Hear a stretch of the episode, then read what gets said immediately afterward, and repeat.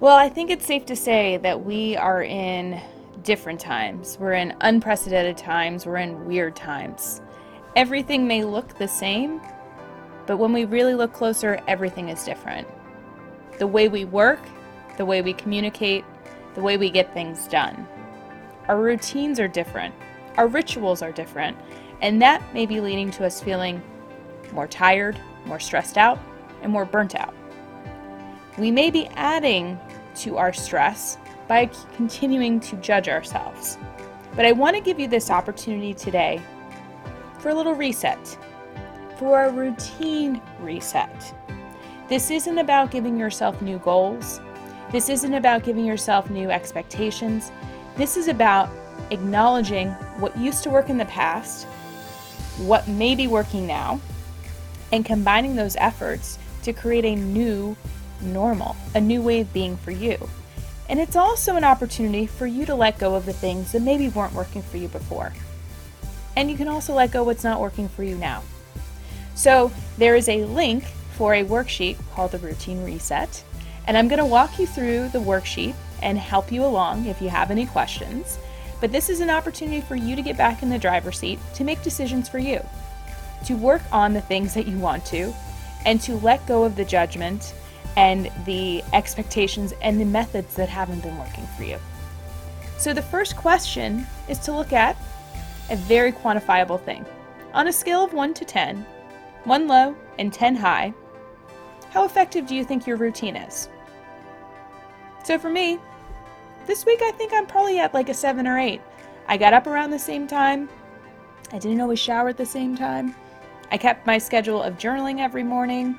I got my daily walks in. I ate dinner sort of around the same time, but I felt relatively energized and effective. If you're not feeling an 8, 9, or 10, let's look at it. What does that number mean to you? If you're currently on a Friday, which it is now as I'm recording this, and you're feeling really tired, how effective do you think your routine has been? This is not judgment, this is a baseline point of where to start from. So on that worksheet, go ahead and circle the number that best represents how effective your routine is on a scale of 1 to 10. Now, I want you to imagine that that number was two points higher. So if you were starting at a 6, that number is now an 8. Imagine that you're there. You're on an 8 level routine, or maybe you're at a 4 going up to a 6. What three things would be different? So, what would be that end? How would you be feeling? What would be accomplished? So, what three things would be different in your routine if you were two points higher and effective? Okay? So, spend some time there. You can pause me or you can keep listening and go back to the worksheet.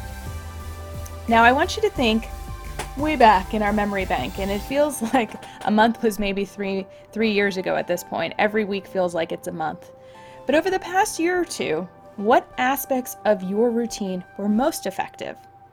So for me, having a plan and a structure and things that are reasonable allows me to not just do them, but to track how much I do. I can also see when I go off my routine what was different that didn't allow me to do it. So if you're someone that's really motivated in the morning, take note of that. If you're someone who hits those siesta hours and needs kind of a break or uh, an espresso or maybe a nap, take note of that. If you're someone who likes to collaborate to feel energized, if you're someone who likes accountability, take note. What were those things a year or two ago that made you feel more effective? What were the things that worked? And next, given the current situation, so where we are right now, how might you adapt or incorporate those aspects into your current life? So, if you're someone who likes to collaborate, how can you reach out to people who really fuel you up? How do you find those engines in your life that can help you co create? Maybe it's setting up a, co- a virtual co working session. Maybe it's having a daily check in for five minutes. Maybe it's just texting people. Whatever it is that you need, that you needed a year or two ago, can be adapted right now into our current situations. We may need to use technology, we may need to think a little more creatively. But I guarantee those core elements of what worked before can work for you now. So spend a little time on how you could bring those in. Now, I want you to think about what didn't work in the past. Did you sign yourself up for diets and workout routines that seemed really great in the first week or even the first month, but then by week six or month two, it just was out the window? We tend to overestimate what we can do in the short term, so the day, the week, the month, and underestimate what we can do in the long term. So if we cut off too big of a piece, if our goal is too big, we can get overwhelmed by it. We can get disheartened by it, and we lose our motivation to do it. And then we get disappointed in ourselves, and then we go through that stress cycle again. So if you're someone who puts pressure on yourself to do something big, what didn't work for you about that? If not having someone to be accountable didn't work, if it was just you setting goals for yourself, maybe that didn't work. If it was loading up your morning when you're a night owl, take note of that. And think about those challenges that you had then of what didn't work and how you might address the challenges now. How much of a challenge are they now? So maybe time at home was a challenge. Maybe what didn't work for you is you didn't have enough time with your family. You got time with your family now, so how might you address it? If having structure in the morning, if your commute was a drag, if it was a disruption for you, guess what? We're not commuting now. So if you can think of those obstacles of the past being converted to actual points of structure or points of movement, and maybe even an advantage, how might they work for you? And then the bigger question is what support do you need in making these changes? So, if you think about what was really effective for you in the past, what support made them effective? We talked about accountability. Maybe it's celebration. Maybe it's having consistency and a tracking component to it. Maybe it's having a creative aspect. So, whatever the, the thing is that drives you up, the thing that motivates you, the thing that keeps you on track, make a list of the things that you need to support you. They can be resources, they can be people, they can be plans, they can be environments, it can be anything you can think of. So make a list of the things that are necessary to support you on your quest. And then think about who you need to support you in making these changes. So, who are the people in your life that keep you on track, that hold you accountable, that allow things to seem easier? Now, they're not doing the work for you, but they may be able to, to shed some insight, to shed some light on why things haven't worked. So, I want you to tap into that that whole Rolodex of the people in your life that can really show up for you right now. And I bet if you ask them, they may ask you to be a part of their journey. So for me, the people that I need to support me are my partner who I live with. I have coach friends who I check in with once a week and who I share ideas with and who I collaborate with and who I soundboard ideas on. I also have my mom who, you know what? once a week we have our chat and I just download and she downloads and we're able to convert it. So just because we're not face to face with people does not mean that we lack connection. We need to be more deliberate and intentional in the types of connection. We have to give people specific roles in how we want them to show up for us, and in turn, be willing to accept the role that we show up for them. Now, I want you to think about what gets in the way of you making changes. When you think about the life you want to create, the new routine you want to put in place, what are those potential points of friction and hesitation? Now, I have a lot of clients who have kids. There's no doubt that homeschooling, in addition to working, in addition to running a household, and all of the uncertainty that's floating around, is stressful. We have to anticipate that we're going to have disruptions. And this is where R&R comes in. What is reasonable and what is realistic. It used to be about rest and recuperation. We're not necessarily getting that. We have to think about what is our capacity in our current situation? What is reasonable for us in being a parent, in being a partner, in being an employee? And how do we communicate that so that we don't overburden ourselves with unrealistic expectations? The more honest we can be with other people, the more it allows them to communicate. So we're not in the story and the stress of it, we're coming from a place of honesty and data and facts.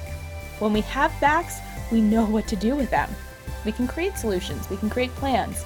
But if all we're doing is reacting from story to story to story, we're just going to have friction and conflict. So we have to look at those points of where can I potentially get knocked off course and how might I express what I need and what others need in order to come up with a we win solution. So I want you to think about six months, a year from now, looking back on this crazy time, on this uncertain time. And I want you to think about how you showed up, how you wanted to show up. What are those descriptors? What are the things that you find most notable, the things you learned about yourself? For me, this time period is about joy. It's about capturing joy, seeing joy, activating joy, sparking joy in others, sparking joy in myself. That's what this whole time period has been about, and that's where my focus is. So I want you to write down those words. It could be one word, it can be many words. And then I want you to build your new routine. So, using your new description words, write down an upgraded routine that supports this feeling. So, in the morning, I insert the activity. At lunchtime, when I take a break, and at the end of the day. So, in the morning, what sparks joy in me is journaling and capturing those moments of gratitude, those spots of joy that popped up the day before and even that morning. I start to focus on that vision, that expectation, that intention for myself. I set that framework to start to see through the lens of joy. And then at lunchtime, I get to look back on the day that I've had so far. And I get to eat a joyful meal, which seems so weird right now. But you know what? We can do whatever we want because this is the time we're in. And when I take a break, I recharge. I notice what I need. Do I need to take a walk? Do I need some water? Do I need a snack? Do I need to just decompress? We are all in emotional work right now, whether we know it or not. We're having different types of conversations with people. The customers we're, we're talking to are under stress. Everyone is impacted right now. So we have to first take care of ourselves and build a routine that allows us to acknowledge what we need and to really honor that, who we want to show up as, and how we show up for others. So at the end of the day, what do you do to close it out? How do you celebrate you honoring yourself and honoring those values? So this worksheet is available for download. Feel free to take a look, answer those questions, and if you need to schedule a routine reset, there's a link to do that. It's a complimentary 15 minute session with me to walk you through to see if there's any blocks or any hesitation and to really help to catalyze that positive shift and change within you. I hope you guys stay safe and well in all of these uncertainties and that you make the change that you want to see in the world. I'm sending you all big virtual hugs and I'm wishing you well. So keep being awesome, guys.